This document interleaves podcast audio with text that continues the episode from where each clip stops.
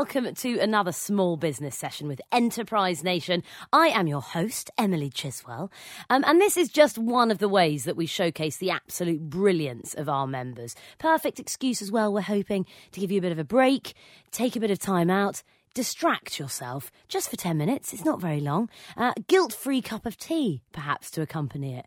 This week, how do you end up making perfumes for a living? Enterprise Nation member Marina has been really consumed by her sense of smell ever since she was a child and is now five years into putting all of those years of sniffing practice into her business. Right, my love, let's start at the beginning. The okay. Perfume Garden. Yes. If, if Well, if I meet you out and about, how do you describe what it is you do? I am a perfumer. Great. I make smells for a living. Oh, lovely. Good one, hopefully. And it's slightly awkward if not. Yes. Uh, so, yeah, I'm a perfumer. I create fragrance for perfume, skincare, home fragrance like candles, diffusers. And I do that for myself, for my own brand, and also for other brands or private clients that want a bespoke scent. I also teach uh, perfumery and, yeah, and I mentor some students. Oh, wow. How on earth do you get into making smells for a living? I'm fascinated. Um, well, a lot of people just want to be a perfumer, so they go on and decide they're going to do this and study. I, for me, I was just one of those weird kids that had to smell everything. That sense of that your smell was a real sense that you yes, used. Yes, it always has been. And as I grew up, I kind of developed it. I never thought I'm going to be a perfumer when I was a kid. I just happened to start making fragrance when I was about twenty. Uh, I'm forty-one now, so I was twenty years old. And um, one thing just led to another. I was quite good at it. So I taught myself. I studied as much as I could. I experimented a lot, started selling it, giving it to people, and then eventually I thought, I want to do this. And uh, the day came when I thought, it's now or never.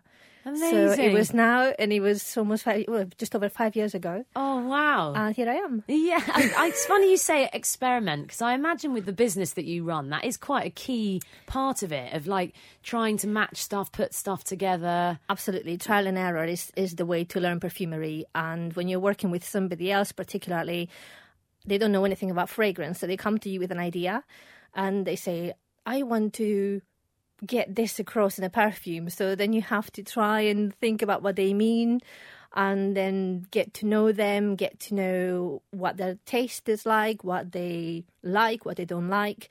Just basically make a reality out of their dream. And yeah. That's what I do. Interpret- it's interpreting. Yeah, it's well. translating their feelings, their thoughts, their vision into something solid and concrete. Oh my gosh, sounds so fun. I'm actually quite jealous. Now I'm just fun. thinking, oh, maybe one day this could be one for me.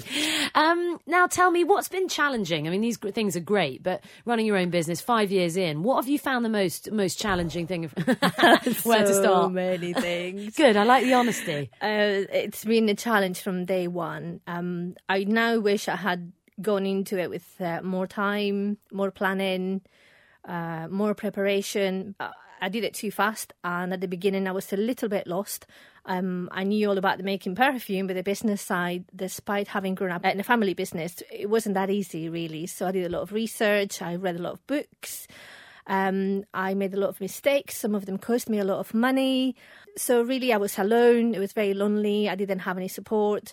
So I kind of just found my way, stumbled my way along the way, and really it was about two, three years ago that I kind of felt I found my feet. Amazing. And the business started to sort of move along a little bit better by itself. And this year really has been, the, the past twelve months have been fantastic for me. So God, it's so fascinating, because I think that's so often the case. When you set out on your own, you expect it almost, there's part of you, when you believe so much in something, you're like, yeah. well, this belief will just carry me through.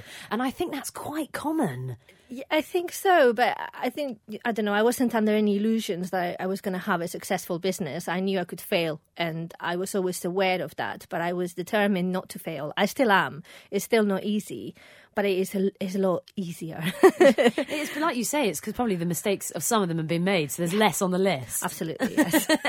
um, what about advice? What advice would have been, would it sort of links in slightly to that? Before you started out, what would have been handy to... Um, if somebody had drilled into my brain, work on your brand from the very beginning, that would have made a lot of difference to me. In what context? Just thinking about exactly what it is you you want to do in the future. So, yeah, I want to create perfume. That's lovely. Um, people are going to buy my perfume.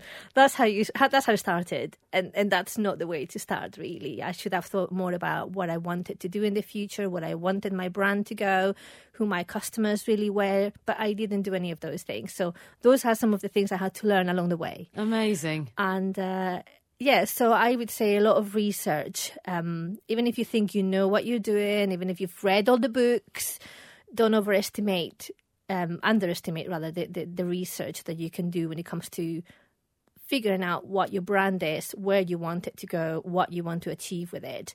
And also be flexible. Don't be stuck with your original idea, which is very likely going to change, and make sure that you are humble enough to say, okay, this is not working. I need to change. I'm going to try this in a different way. So that's something that I wish I had thought about at the beginning. Oh, just fantastic. Give me goosebumps. Like, fantastic advice. Yes. But I think that's so true. I think, yeah, brilliant, brilliant things to share. Talking about that, what about Enterprise Nation? I'm really interested, obviously, to find out a bit of the role that Enterprise Nation have played in. At the beginning, I found Enterprise Nation just after I started the business, and I devoured everything. I read the books that Emma Jones had written, the blog. Then when the podcast started, you know, the different advice sessions, listened to them. So it was always, it was like a cushion. It was something there that made me feel I wasn't alone. There are people who are going through the same struggle, and there is advice, and there are people who want to help us to make, you know, to, to succeed. So it was, it was comforting. It was a nice cushion. And also, um, I attended one of the events. It's the only Enterprise Nation event I've attended, which was the very first Beauty Exchange oh, okay. three years ago. And it really helped me. It was amazing. It helped me understand what I was trying to do. I was in a room with hundreds of people, and I realized how unique what I was doing was and how my approach was not right. I was trying to approach it from the same angle as everybody else in the beauty industry, but what I do is a very niche, a very sort of little corner of the beauty and fashion industry. So it really helped me to put things into perspective. And I also met some amazing people with whom I'm still in contact with. And oh. we, we've worked together, we collaborated. Amazing, like Enterprise Nation matchmaking. Yes. I love it. Yes, exactly. So, yeah. That's so great. It's always so good to hear this for us. Obviously, good ego boost for our for, you it, know, practice. It was good. Amazing. Um, at the moment, we're asking people, it's a bit of a random one, so prepare yourself. Yeah.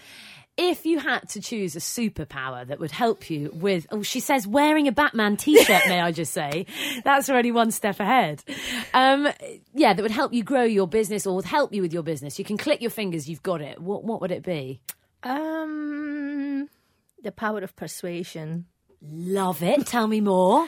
Basically, I could, you know, it, I'm not a very confident person. I don't feel comfortable approaching people and introducing my product or selling myself. I get really nervous and I just don't do it. But if I had the power of persuasion, then I could just go and say, hey, look at me, aren't I fantastic? And they go, yeah, you're awesome. Can I have some too? Is that all right? Yeah, we'll sure. do a deal. You can have it. I just get like this every week, don't I? These awesome suggestions. I just love what people come up with.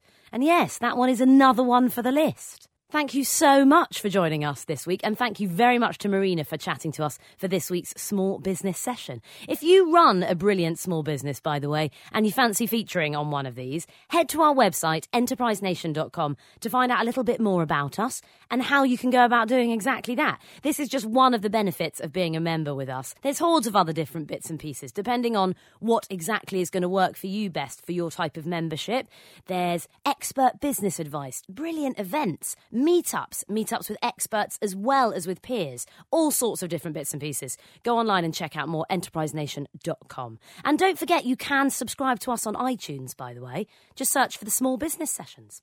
Next week, the founder of the first online Islamic toy store, chatting to her, so make sure you join us.